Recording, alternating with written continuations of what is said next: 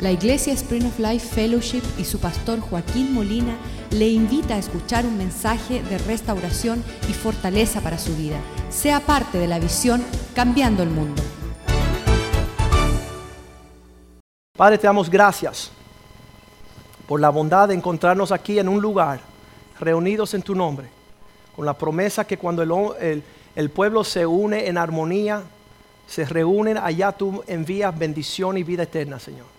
Te damos gracias por lo que sucedió este fin de semana con los jóvenes. Te damos gracias, Señor, que tenemos la dicha, Señor, la bendición de tener unos líderes que no están dándole a los jóvenes lo que ellos quieren, sino que están dirigiendo a los jóvenes a tu justicia y tus propósitos, a pelear las batallas del Señor. Levanta a estos jóvenes, Señor, para que sean poderosos gigantes, Señor, para que sean príncipes sobre la tierra, Señor, para que puedan dirigir las naciones, Señor, en el, en el, consejo y los propósitos de Dios. Pedimos, Señor, que tu palabra esta mañana nos ministre y nos puedan, eh, podemos recibir tu corazón, tu mente, el latido de tu corazón, que tu palpitar sea nuestro palpitar, Señor. Que podamos juzgar como tú juzgas, Señor. Que podamos andar en tus caminos como tú lo has puesto, Señor. Danos entendimiento, sabiduría, Señor. Danos gracia y favor para recibir tu palabra y no solamente ser oidores, sino ponerlas por obra, Señor, ser hacedores de tu palabra, para que tú nos colme de bendición, Señor, para que tú nos prospere, para que tú, Señor, edifica con fundamentos sólidos, Señor. Padre, te damos gracias por tu fidelidad sobre este lugar, Señor. Te damos gracias por tu provisión. Te damos gracias que nos llamaste a esta vida, Señor. Ahora prospera esta palabra en el corazón de tu pueblo, Señor para que alumbra tu luz, Señor, en este mundo oscuro, tenebroso y desordenado, Señor. Te lo pedimos en el nombre de Jesús. Amén y amén. En este momento que estamos viviendo, nos encanta escuchar las palabras que muchas veces los predicadores usan en las funerales y en tiempos de adversidad que se encuentra en el Salmo 23. Aprendí, eh, hemos aprendido que que es mejor lo que Dios quiere que lo que nosotros queremos. Esa fue la primera lección que yo aprendí en los caminos del Señor. Me acuerdo que cuando llegué a Cristo empecé a pedir una mano de cosas y Señor hazme esto y Señor dime esto y Señor yo quiero esto. Como un niño en una tienda de juguetes o de un caramelos. Yo empecé a pedir a las cosas del Señor en todas las direcciones hasta que aprendí que todos mis deseos están corruptos. Y decidí decirle, Señor, mejores son tus deseos para mi vida que mis deseos para mi vida. Y empecé a decirle, Señor, Señor, yo quiero lo que tú quieres para mí. Los planes que tú tienes para mi vida, eso es lo que yo quiero. Pero para llegar a ese nivel tenemos que primero saber que, el deseo de nuestro corazón está torcido. Y allá en el Salmo 23 escuchamos en, en el primer versículo las palabras que, que escribe el salmista diciendo, el Señor es mi pastor, nada me faltará.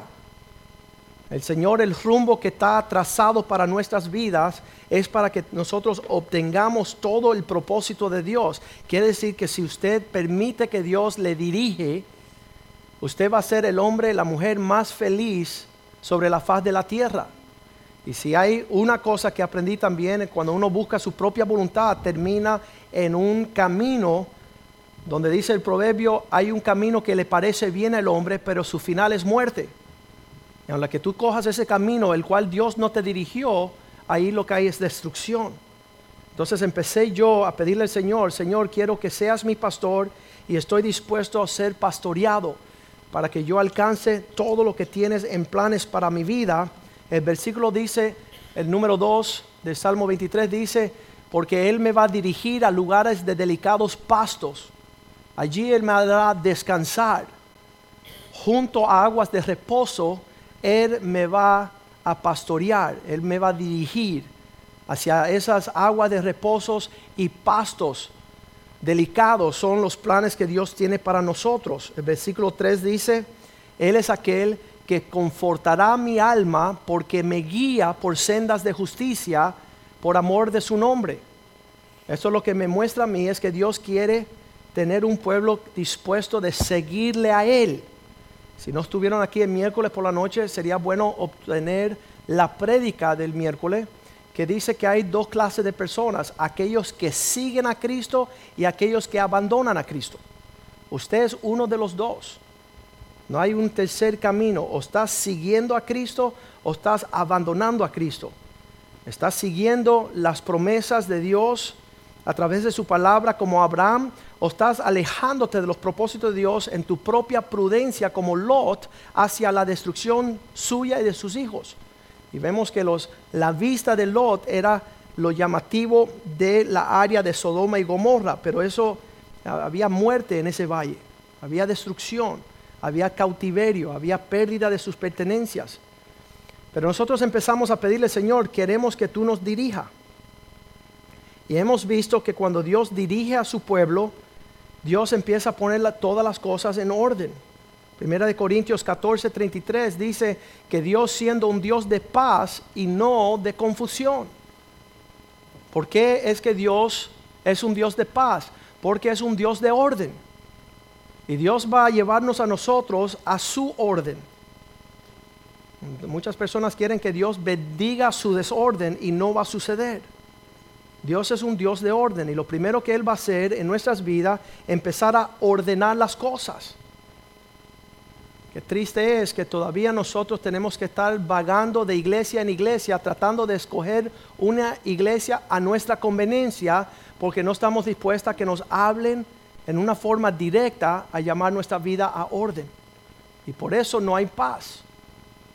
Cuando hay desorden en tu vida, la paz se va. Cuando Dios no eres capaz de dirigirte al orden de Él, hay confusión, hay caos. Y Dios comienza con llamarte a orden a través de su palabra. Y más que su palabra, Dios establece en la boca de su pueblo un liderazgo que pueda marcar las pautas. Y si nosotros estamos escuchando la palabra del Señor puesta por los pastores de la congregación, eso va a dirigir nuestros pasos a la paz. Va a dirigir nuestros pasos al orden del Señor. Dios va a establecer su bendición, su prosperidad, su paz sobre nuestras vidas. Leyendo estos versículos me doy cuenta que Dios dice así, bienaventurado la tierra cuyo rey es carácter noble, Eclesiastés 10, 17. Nunca ha habido un tiempo donde Dios no establece su orden sobre la faz de la tierra. Y para establecer su orden de paz, Él establece un liderazgo, un régimen que guiará a su pueblo. Y por eso estaba escrita estas palabras, bienaventurado, alegre es el pueblo, cuando tu rey es hijo de nobles, significa que los hijos estos que estaban reinando fueron disciplinados, fueron, fueron llevados a un carácter noble. No eran unos locos, no eran unos rebeldes, no eran desobedientes. Había una fortuna, había una bendición, una bienaventuranza. Le iba a ir bien en el camino a estos uh, pueblos cuyo rey era de carácter noble. ¿Por qué estamos hablando de este tema hoy? Porque Dios nos llamó a regir las naciones. ¿Ve toda la confusión y el caos y la locura que hay allá afuera?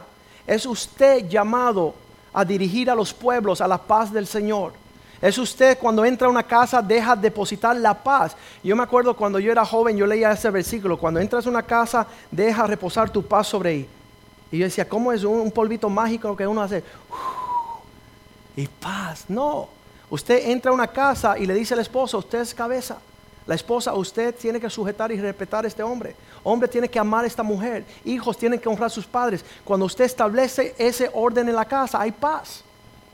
Y esa es la paz que Dios le dijo que nosotros tenemos que entrar en una casa a dejar el ambiente del reino de Dios, porque el reino de Dios es paz, justicia y gozo.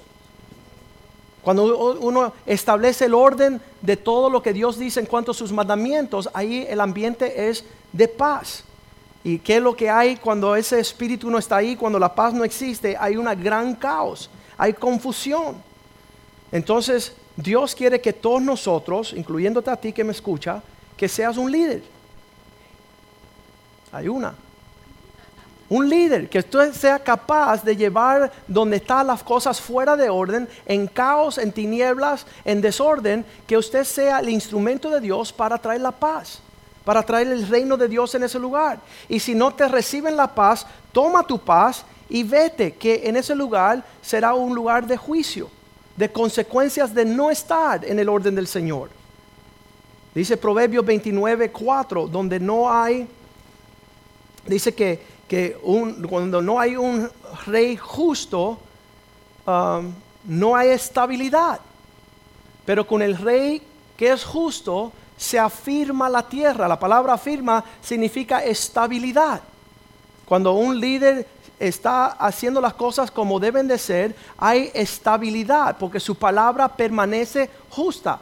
Cuando hay uno que manda que hay injusticia, que no, tiene régimen justo, hay una inestabilidad. Hoy uh, estábamos hablando de un esposo que amenaza diariamente, me voy a ir, ya el mes que viene me voy, en diciembre no estaré. Y eso crea una inestabilidad de carácter en la emoción de su familia. ¿Por qué? Porque es un niño es inmaduro, es una persona que no está gobernando según el corazón de Cristo que dije, que dice, jamás te abandonaré, nunca te dejaré, he aquí estoy contigo hasta el final. Ese es un rey justo. Ese es un rey que produce estabilidad. Y qué lindo es que mis hijos pueden saber que no importa lo que suceda en casa, bueno, malo, irregular, papá va a estar allí. Porque ese es el liderazgo de Cristo. Esa es la justicia del Señor que permanece por encima de la tormenta. Y ese es el carácter de un hombre maduro que está eh, ejerciendo un liderazgo que Cristo le da a él. Proverbios 29, 18 dice, donde no hay visión el pueblo perece. ¿Qué significa eso? Una traducción, el New Living Translation dice, cuando ya dejamos de escuchar cuando ya dejamos de escuchar la palabra del Señor, ya nos desenfrenamos. Dice ahí en, la pantalla, dice, sin palabra profética el pueblo se desenfrena. ¿Qué significa eso? No tienes freno. Te estás yendo fuera de los límites. Cuando tú no estás recibiendo una palabra del Señor que gobierna tu vida en paz, gozo y justicia, hay un desorden completo. Es como manejar un carro sin frenos. Tarde o temprano te vas a ir por el precipicio. No hay estabilidad. Dice New Living Translation, cuando no aceptamos liderazgo de parte de Dios, todas las cosas se van fuera de orden. Pero aquel que obedece la ley, volvamos a ponerle el versículo, versículo 18, aquel que ama y obedece la ley, dice, será bienaventurado, será alegre, estará eh, guardado dentro de esa ley. Eso es lo que Dios quiere hacer cuando está tratando de hablar a nuestras vidas. Es traernos paz, es traernos alegría. Pastor, cada vez que me hablan me enoja. Sí, porque quieres ir en pos de tu propio asunto. Estás buscando tus propios intereses. Y no te va a ir bien en ese caminar. Proverbios 11:14 dice así, sin un liderazgo sabio donde no hay dirección sabia, no se levanta el pueblo, no es bendecido el pueblo, dice que el pueblo cae, cae en las trampas de Satanás, cae en la destrucción de aquellos que no andan en la dirección sabia. Más en la multitud de consejeros hay seguridad, hay paz allá siguiendo el consejo del Señor. Pero ahí no falta la persona que siempre se levanta en su propio parecer en su propio desorden. Dice que la, confusión es ausencia de orden. Una casa dividida no prevalece. En la ausencia de orden hay confusión. Mas la sabiduría del Señor siempre, la sabiduría del Señor siempre nos guía a el lugar de recibir un buen consejo. Mira lo que dice conmigo allá en Proverbios 13, 10. Dice, aquel que se levanta en soberbia comienza a contender. ¿Sabes lo único que, los únicos que a través de los años se levantan a estar en desacuerdo con el consejo del Señor? Los soberbios, los que tienen carácter de Satanás. Se levantan contra todo consejo sabio. Más allí aquellos avisados aquellos que se permiten aconsejar, aquellos que reciben de parte de Dios una dirección y un rumbo, dice, además, con los avisados está sabiduría, es una forma sabia de vivir, cuando permitimos que el consejo de Dios llegue a nuestras vidas. Estábamos hablando que cuál es la condición de un pueblo que no quiere recibir entendimiento. Allá se encuentra en jueces 17.6. En la historia del pueblo de Israel llegaba oportunidades y tiempos donde ellos haciendo su propia cosa, Dios le entregaba a que no hubiese nadie que le dijera nada. Ah, haz, lo que tú quieras. Y dice que en ese tiempo, en aquellos días, no había autoridad en Israel. Cada uno hacía lo que bien le parecía. Y Dios nunca había dejado su pueblo sin una instrucción, sin un liderazgo. Todos los liderazgos eh, que vemos en la palabra de Dios siempre guiaba al pueblo a, victorias grandes, a propósitos grandes, en un camino de paz que rodeaba a Israel. Pero aquí vemos la tragedia en los libros de los jueces, dicho sea de paso que esa, ese libro llamado jueces, podemos decir príncipes. Era la sección bíblica que enseñaban al pueblo de Dios cómo regir, cómo reinar, cómo ser un pueblo de cabeza y no de cola. Y eso todo comienza, usted piensa que es un anhelo, un anhelo lejos, el día que yo sea pastor, el día que sea senador. No, el día que tú seas papá, no vayas muy lejos. El día que tú seas papá y estés frente a una familia que espero que no seas un necio. Espero que tú puedas traer lo que es el consejo de Dios a tu casa y que todos se rijan de acuerdo a la palabra del Señor. El testimonio del pastor José Mediero cuando él vino de estar en el mundo y él se entregó a Cristo, llegó a su casa y su hija le dijo, papá, no me esté enseñando usted moral porque lo que acabas de hacer en dejar a mi mamá es como enseñarme moral en canzoncillos, ropa interior. Y para las religiones tengo la escuela para que me enseñen los los regímenes religiosos. Y él dijo, mira, ni los religiosos te van a enseñar, ni mi falta de moral. Va a ser la palabra del Señor la que nos va a dar los consejos. Vamos a permitir que Dios sea el que nos enseñe.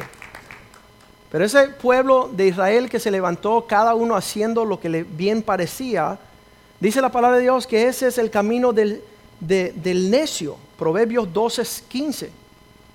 Proverbios 12:15 dice, el camino del necio le parece bien en su propio entendimiento, en su propia opinión. El camino del necio es derecho, mas el que obedece al consejo es sabio. Tú quieres caminar como camina el necio, tiene todo el derecho. Cuando llegamos a Perú el año pasado dijeron, queremos ser homosexual. Le dije, tienes todo el derecho. Queremos ser necios, tiene todo el derecho. Queremos ser rebelde y desobediente. Tiene todo el derecho. Pero el pueblo de Dios es aquel que escucha consejo. Es aquel que se acerca para ver cuál es la mente de Cristo. ¿Qué es lo que Dios quiere en estos asuntos? Mas el que obedece el consejo, este es sabio. Pero en ese caminar donde todo mundo hace lo que le parece bien, eso es una maldición. Muchas veces me dicen, pastor, ¿y tú como eres el pastor de la iglesia, hace lo que te da la gana? Y yo le digo, es que tú ni conoces a Cristo. Porque Cristo es incapaz de permitir a ningún hombre dirigir a un pueblo donde el hombre le da la gana. Dios es la cabeza de su iglesia. Dios es el que dirige su pueblo. Ah, yo siempre le digo a, los pastores, quisiera yo un día traer una prédica linda. Pero tengo que traer la palabra del Señor. Y la palabra del Señor es, deja de ser un necio y comienza a caminar en el consejo del Señor y no en tu propio entendimiento. Porque tu propia vista va a ser tu destrucción.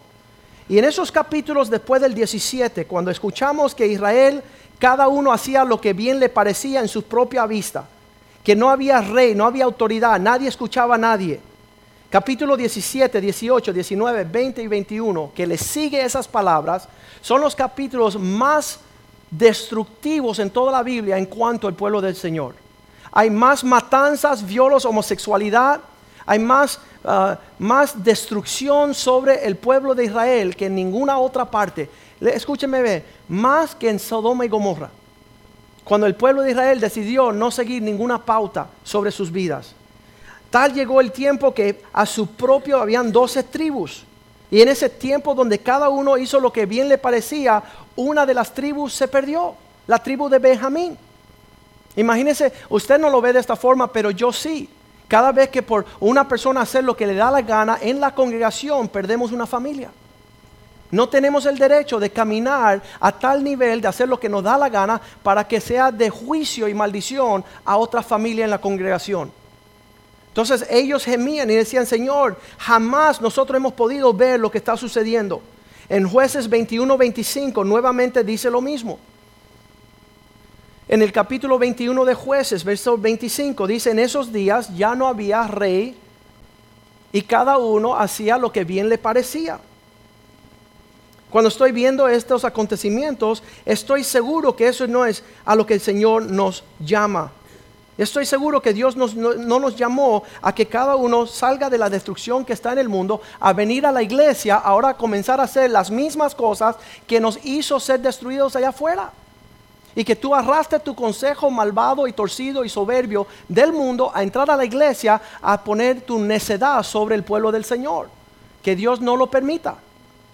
Tanto fue la llegada de esta destrucción sobre la vida de Israel que en jueces 19:30 dijeron, nunca hemos visto desde que tuvimos en Egipto las cosas que hemos visto y las que se hacen.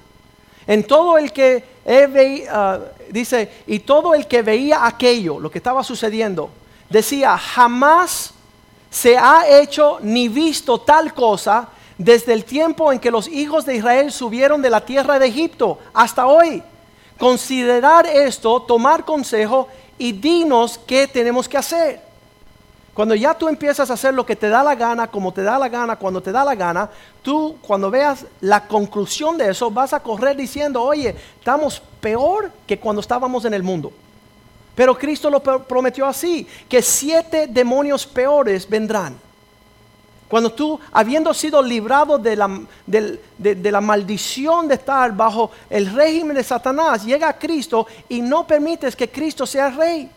No permites el gobierno de Dios establecerse en tu vida.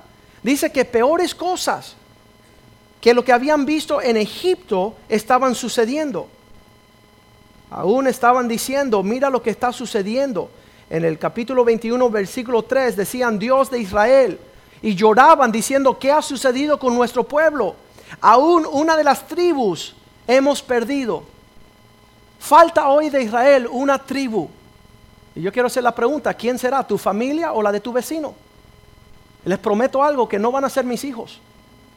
No van a ser mis hijos porque vamos a pelear las batallas del Señor. Vamos a pararnos a defender lo que Dios quiere. En esta locura que estamos tratando de ver cómo heredar todo lo que Dios tiene para nosotros. Saben que ya llevamos 14 años en estas peleas y han llegado todos los locos y todos los necios por aquí y se han ido gracias a Dios. Le damos la bienvenida a los sabios y despedimos a los necios hasta nunca. No queremos verlos jamás. Porque eh, me llamó uno y decía, oye, vas a la conferencia tal y tal. Le digo, no, porque estamos yendo a otro lugar. Eh, tenemos otro destino de bendición. Y a veces nos hacemos los locos como hizo Samuel, ah, David, segunda Samuel 21, no, primera Samuel, 21, 13. A veces es tanto la pelea que nosotros tenemos de defender lo que es el orden del Señor, el reino de Dios, el gobierno de Dios, que dice que David fingió la locura y cambió su manera de comportarse delante de ellos. ¿Han visto a su pastor un poco loquito? Ya ustedes saben. Oye, pastor, me enamoré. Ay, qué bueno. ¿Con quién? Con la esposa de otro. Ah, feliz, feliz viaje. Me, me alegro por ti. Te mando el regalo por correo. Porque hay que volverse loco con algunos que andan en estos lugares. Eh, pastor, decidí ahora trabajar todos los días de culto. Ah, qué bueno. Felicidades y Dios te bendiga. Qué lindo. No puede ser. Oye, pastor, me voy a casar con una impía. Oye, felicidades, que te vaya bien. Salúdame a la suegra. No va a ser. Nos hacemos los locos. Dice que David cambió su manera de comportarse de ellos y fingió la locura escribía en los portales de las puertas y dejaba correr la saliva, eh, eh, haciéndose un loco. Pero vamos a hacernos locos ya todo el mundo y vamos a perder todo lo que Dios tiene para nosotros. Vamos a perder la provisión que Dios tiene para nosotros. Me llamó un joven y dice, pastor, he estado esperando mucho tiempo, pero ya yo creo que me encontré con la esposa a la cual me voy a enamorar. Ah, qué bueno. Pero hay un problemita. ¿Cuál es el problema? Todavía está casada. Todavía está casada. ¿Sabes qué? No quiero encontrarme rodeado de locos. No quiero encontrarme un día que mis hijos me reclamen a mí porque yo esperé tanto tiempo acompañado de los necios. Y David tenía que hacerse loco. Tenía que hacerse loco. Y a veces yo me he hecho el loco, pero no tanto, ¿verdad? Les voy a decir el beneficio de tener líderes. Te van a dirigir en lugares de paz. Te van a dar la palabra del Señor. Van a establecer un futuro de bendición para ti, no para ellos. Hemos peleado las batallas, hemos, hemos defendido casas, una familia 10 años, se le metieron ahí 20 lobos, el periodo de 10 años. Y nosotros nos metíamos con las espadas y matábamos los lobos y los pateábamos y le rompíamos las quijadas y los botábamos. Y no hay aprecio para esa persona. No aprecian el labor de un líder. ¿Sabes por qué? Porque son escarnecedores. En Proverbios 15:12 dice, el escarnecedor es aquel que no ama a aquellos que le corrigen. El escarnecedor es aquel que prefiere, versículo 12, Proverbios 15, 12, el escarnecedor no ama el que los repene. Oye, pastor, ¿por qué dijiste eso? Porque te vas a destruir. Porque vas a muerte, porque vas a perder tu herencia. Debes de amar el que está dispuesto de hablarte palabras de reprensión y no cosas de tirarte flores cuando se está haciendo lo mal hecho. El escarnecedor no se le gusta juntarse con los sabios, por eso pronto se despide diciéndole, no quiero escuchar lo que me tienes que decir, prefiero irme. Y yo estoy feliz que se vayan feliz. Queriendo ser rodeado de líderes, en lo que nosotros estamos siguiendo el liderazgo de Cristo, queremos ser como Cristo, los que vienen detrás de nosotros tienen que querer ser como nosotros. La palabra cristiano significa aquel que siga a Cristo. Y si tú no estás siguiendo a Cristo, no te llames más cristiano. Una bendición que nuestros hijos se pueden ir tres días con Jenny y con Kenny a un campamento de jóvenes. No hay precio en el mundo para tener que estos jóvenes que han seguido nuestra marca, nuestra pauta, nuestro ejemplo, estén enseñando a nuestros hijos. No hay dinero en el mundo. Y, dispuestos todavía ellos a, trabajar un tiempo completo, tuvieron que dejar sus cuatro hijos en casa de sus suegros o abuelos para ellos irse con nuestros 90 hijos y darle una palabra que va a trascender la historia de su vida.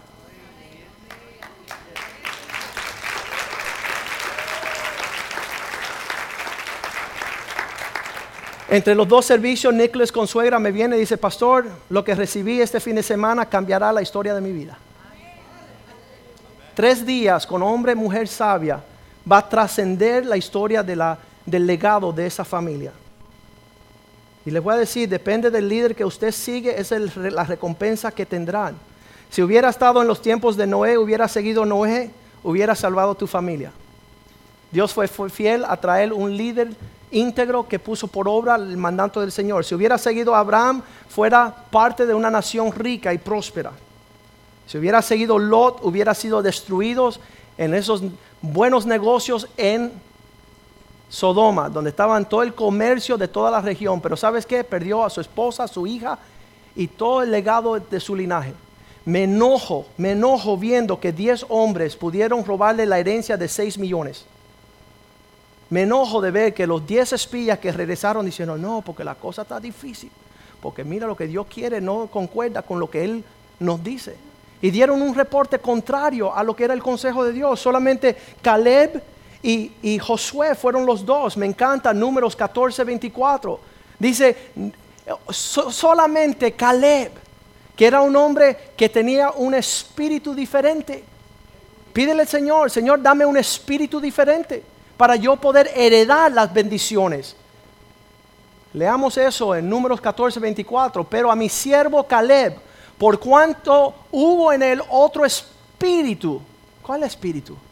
Decidió ir en pos de mí. Hizo unas traducciones de todo corazón. Yo le meteré en la tierra donde entro y su descendencia la tendrá en posesión. Cuando estamos siguiendo las pautas de un líder que el Señor nos pone, vamos a terminar en donde Dios nos ha dirigido. ¿Y cómo calificó Josué para ser segundo en mando? Y llegó a ser, él llevó al pueblo donde Moisés no pudo entrar. ¿Sabes por qué? Porque siguió las pautas y las huellas de Moisés. Dios quiere un pueblo que sigamos las pautas y las huellas de esos hombres que ha puesto delante de nosotros. Si hubieras seguido José, hubieras participado en la prosperidad en tiempos de escasez y de famine, de sed. Si hubieras seguido David, hubieras gozado de la prosperidad más ancha y amplia que ha disfrutado Israel en toda su historia. Si hubieras seguido Daniel, hubieras tenido la sabiduría diez veces por encima de sus compañeros.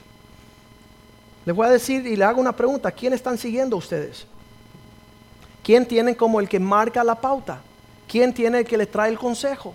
¿O han tapado sus oídos porque prefieren no escuchar?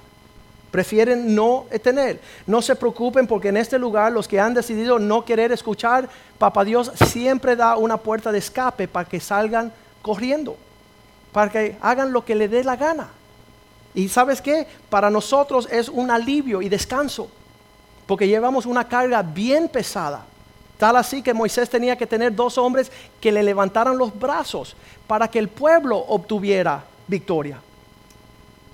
El consejo de Dios para nuestras vidas es, es, es importantísimo, no es de ser menospreciado. Nos lleva a la provisión, la protección y el propósito de Dios para nuestras vidas.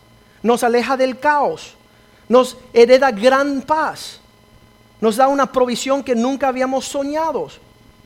El mover de Dios es levantar líderes en lugares vacíos. La inestabilidad de este mundo, la confusión de este mundo, la tiniebla de este mundo, usted es la esperanza de este mundo. Usted es la esperanza, que se levante en el liderazgo que Dios le está entregando.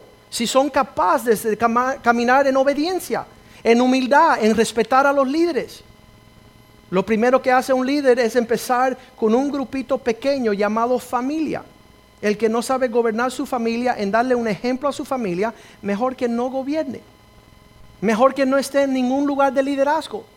Primero en nuestras casas, después en la iglesia, después las naciones nos van a llamar y van a pedirnos, por favor, dirígenos en qué vamos a hacer. Sabes, siempre se levantan hombres dispuestos de entregar, así como hizo David. David se hizo el loco, ¿verdad? Empezó a babiarse, empezó a hacerse, bueno, yo no soy el que, el que Dios llamó, yo he hecho eso muchas veces. Se fue Moisés al monte a hablar con Dios y cuando regresa encuentra ya a Aarón delante del pueblo, en Éxodo 32, 22. Y le dice Moisés a Aarón, ¿qué locura has hecho? ¿Por qué si tú sabes hacer lo bueno, por qué no lo haces? Y dice Aarón, no, porque tú sabes que tú conoces el pueblo, esta gente está inclinada en siempre hacer lo torcido. La gente solamente, tú le dices que es por acá, pero ellos van por allá. Tú le dices hoy y ellos dicen mañana. Y siempre tienen una buena razón por hacer lo que no han sido aconsejados. Tú puedes enseñarle 15 años lo que tienen que hacer, que cuando ellos tomen una decisión va a ser contraria al ejemplo que tú les has dado.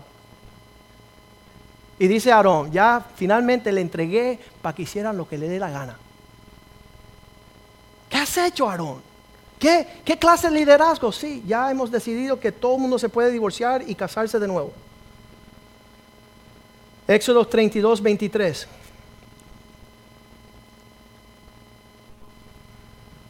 Porque me dijeron, ¿quién le dijeron? ¿Quién le dijeron? ¿Quién le dijeron? ¿Quiénes son estas personas que están hablando? Haznos dioses que vayan delante de nosotros, porque este Moisés, este de donde, que dice que nos sacó de Egipto, casi como diciendo, este nos obligó que nos fuéramos del mundo. Le están echando culpa a Moisés de estar yendo hacia la tierra prometida. Este Moisés, que varón que nos sacó, no era varón de Dios, no era un instrumento de Dios. No sabemos qué le haya acontecido. Hace tiempo que no escucho el consejo de Moisés. Hace tiempo que no sé ni lo que él quiere. Fíjate qué lejos estaban ellos. Estábamos hablando de las personas que no creen en nada, ¿verdad? Y dice, bueno, yo no creo en nada. Yo digo, es peor no creer en nada que creer en algo. Una tía de nosotros que tiene cinco hijos le enseñó a sus hijos no creer en nada. Uno se hizo testigo de Jehová. Y dice, como no me enseñaron nada, escojo cualquier cosa. El peligro de no estar en que debe de estar es que estás dispuesto a meterte en lo que sea. No hay límite. Ya dejaste las normas del Señor. Y este pueblo había dicho, este Moisés como que ni sabemos por dónde anda. Este, oye, es peligrosísimo que tú no sepas cuál es el corazón de tu pastor frente a las situaciones en tu vida. Que tú estés cerrado al consejo de Dios sobre tu hogar, sobre tu casa. No sabemos qué haya acontecido de él. Versículo 24. Así que cuando ellos dijeron eso, yo les respondí, ¿quién tiene oro? Apartarlo. Y me dieron y lo eché en el fuego y salió este becerro. Mira, salió esto. No sé cómo salió, pero salió. Versículo 25. Y viendo Moisés que el pueblo estaba desenfrenado, ¿qué significa? Haciendo cada uno lo que le daba la gana. Porque Aarón lo había permitido. Esa es la batalla que tenemos. Hasta dónde permitimos y hasta dónde no permitimos. Y cuando no permitimos, ¡ah, pero es para el bienestar de ellos, ¿verdad? ¿Dónde permitimos? No permitimos y sería vergüenza entre sus enemigos. Viendo un pueblo que tiene promesa de un liderazgo, de una palabra, de un futuro, de una prosperidad, será la vergüenza de, los enemigos. Siendo llamados ser pueblo de Dios, no seguimos, no escuchamos, no preguntamos, estamos haciendo lo que nos da la gana, cuando nos da la gana, como nos da la gana.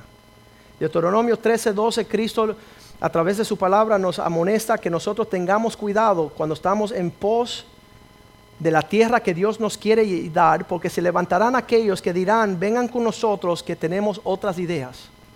Si oyeres que dice de alguna de tus ciudades que Dios te dio para vivir en ellas, si ustedes escuchan palabras, versículo 13, que digan así, que han salido de medio de ti hombres impíos, en medio de ti hombres torcidos, que han instigado a los moradores de la ciudad diciendo, vamos a servir a dioses ajenos que vosotros no conociste.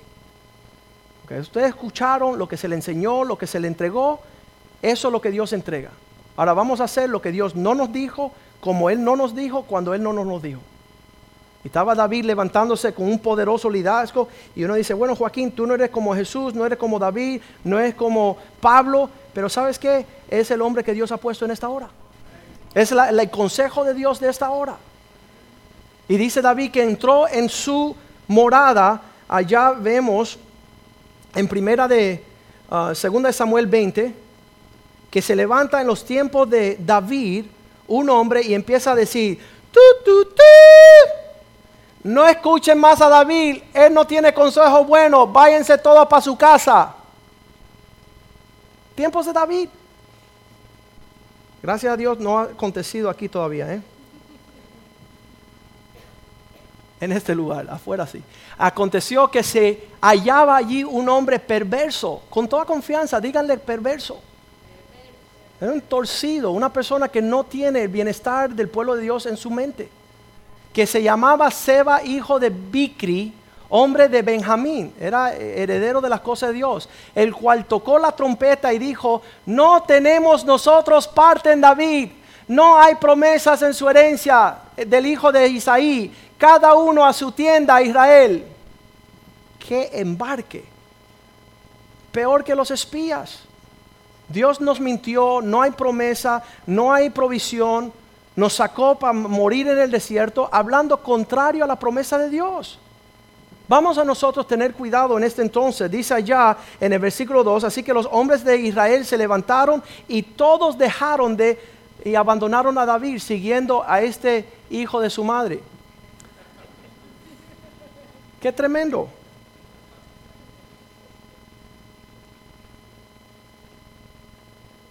Versículo 6. David se levanta y habla con uno de sus capitanes y dice, este hijo hará más daño que lo que hizo Absalón ahora hará más daño que Absalón. Toma pues tus siervos y tu señor y ves tras él. No sea que halle para sí ciudades fortificadas y nos causa dificultad. créeme hermanos que hay personas que no saben ni cuánto estado están. Pobrecito, no tienen ni cómo defenderse de su propia necedad. Pero Dios dice que existen y están ahí frente a nosotros. Y son hombres que vienen a hacer cosas que, no saben. Allá en jueces, nuevamente capítulo 9, se levanta uno de los hijos de Gedeón. El tipo se llama Abimelech. Y Abimelech dice esto, ¿será mejor que sirvan 70 de tus hermanos o yo que soy lindo? Vamos a matar a los 70 que han dado consejo para caminar en mi consejo, pues yo soy hueso de vuestros huesos, carne de vuestra carne. Nosotros somos panita de verdad. Yo os ruego que digáis en oídos de todos los del pueblo de Siquem, ¿qué os parece mejor que os gobierne 70 hombres, todos los hijos de Gedeón, Jerobael, o que os gobierne un solo hombre? Se estaba postulando el hombre a dar consejos. Y Jotán dice, mira, fuese mejor que usted pudiera caminar a la dicha del consejo de siete hombres sabios.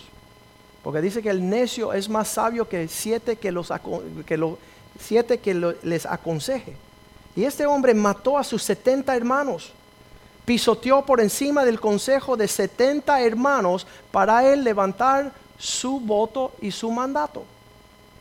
Y Jotán se escapó, que es el más pequeño de todos. Y dice en el versículo 4 que él compró para que le siguiesen hombres torcidos.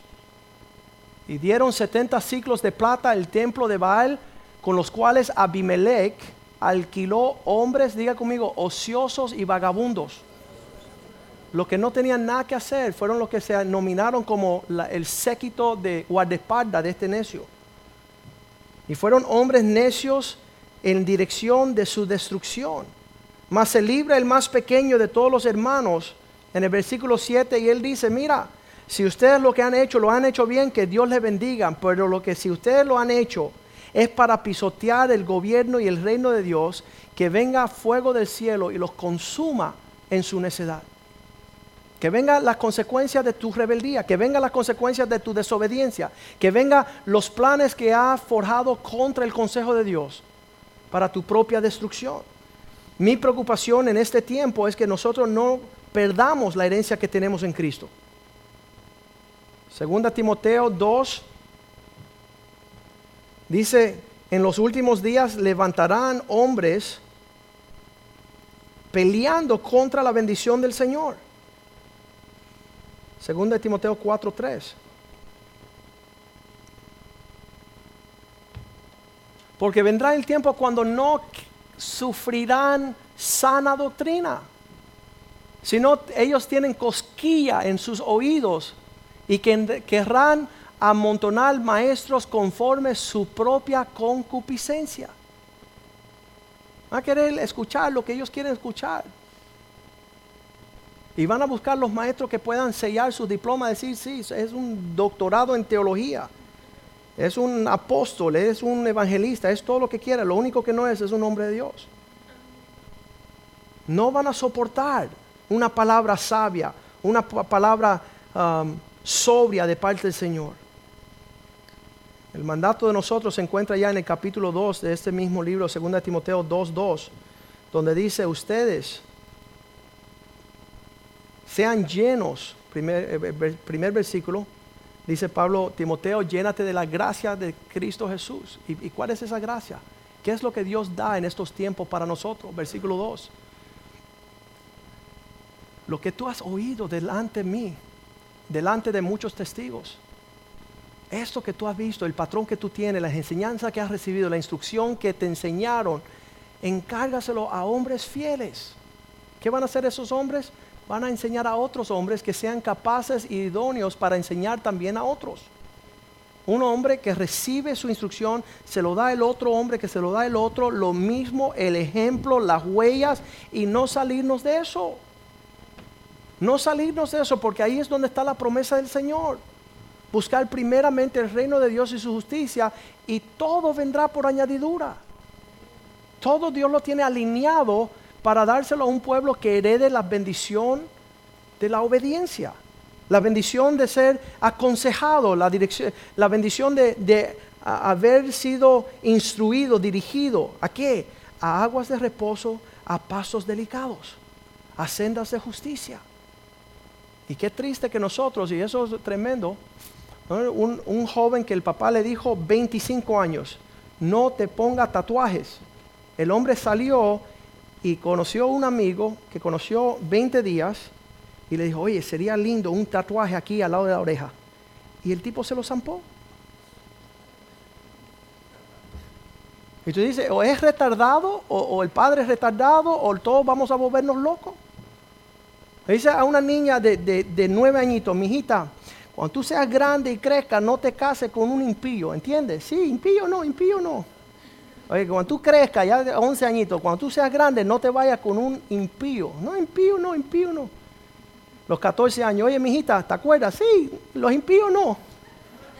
Los 20 años, mijita, ¿tú te acuerdas la enseñanza de los 9 años? Sí, la tengo memorizado, lo tengo en la pared, en la casa. ¿eh? A los 23 años llega el impío y se va con el impío. Ahora tenemos que volvernos locos todos. Porque no hay herencia de bendición a nuestros hijos. Por un pueblo torcido, un pueblo dejado de las normas derechas de lo que Dios quiere para nosotros. Vamos a ponernos de pie en esta mañana y pedirle al Señor gracia. Tenemos que estar pidiendo al Señor que, que nos dé la bendición de un liderazgo para poder nosotros disfrutar la paz. Romanos 13 o 1. Estén orando por todos los gobiernos puestos por Dios. Dice, sométase. ¿Qué es eso? Métase. Ah, ok, me voy a meter. Con todos los que están en preeminencia autoridad, me voy a meter. Les voy a decir lo que yo pienso. Sométase toda persona a las autoridades superiores, porque no hay un liderazgo sino el que puso Dios. Y las que hay, Dios la ha establecido. ¿Para qué? Para que disfrutamos la paz. Para que podamos heredar la paz del Señor. Versículo 2. De modo de quienes se oponen a la autoridad establecida por Dios resiste. Y los que resisten acarrean juicio para sí mismo. Pastor, todo el mundo me dijo que no me casara, pero yo tengo un plan especial. Me voy a pedir a, todos los que se casan antes de tiempo, tráiganle pañuelos, por favor, porque van a llorar lágrimas de sangre. No porque Dios así lo quiere, sino porque Dios le dijo que no lo hicieran y siguieron adelante.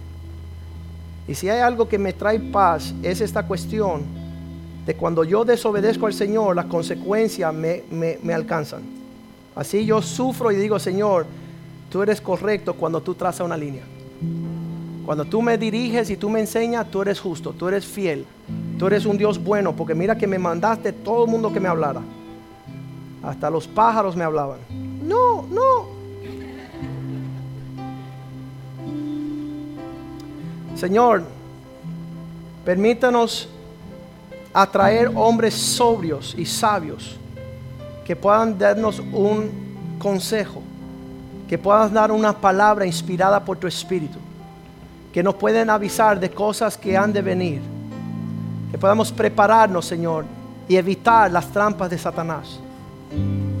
Que tú seas el que nos dirija a delicados pastos, que sean aguas de reposo, que no nos falte nada, Señor, porque tú nos estás pastoreando. Por sendas de justicia, por amor de tu nombre. Señor, que esta casa sea una casa de bendición, conforme respetemos y obedecemos a aquellos que están en eminencia y están dirigiendo tu obra. Tráenos paz, Señor, a la medida que obedecemos lo que tú quieres y no lo que queremos nosotros, Señor. Que tus promesas de librarnos de los enemigos y de las plagas y todo el juicio que viene sobre los rebeldes y los desobedientes seamos librados. Que tu espíritu nos lleve a toda verdad. Haznos hombres diestros a la batalla, Señor.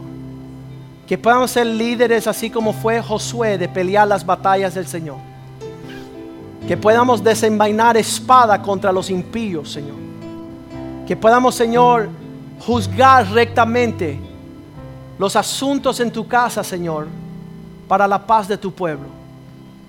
Pedimos, Señor, que tú nos dé el deseo de levantarnos en esta generación como un pueblo diferente, como un pueblo especial, un pueblo dirigido por tu gracia y tu favor.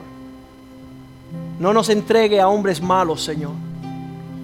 No nos entreguen a hombres perversos que quieren decirlo lo que queremos escuchar. Hombres que tomarán a ventaja de nuestros hijos, Señor.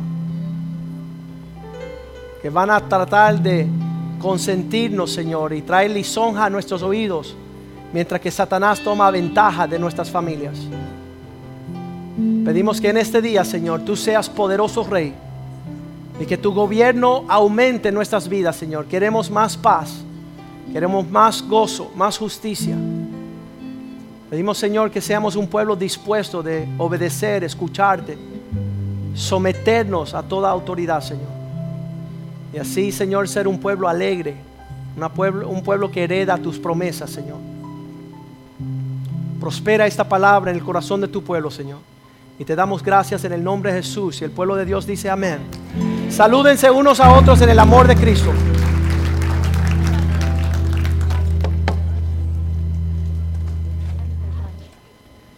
Acuérdense que esta tarde hay almuerzo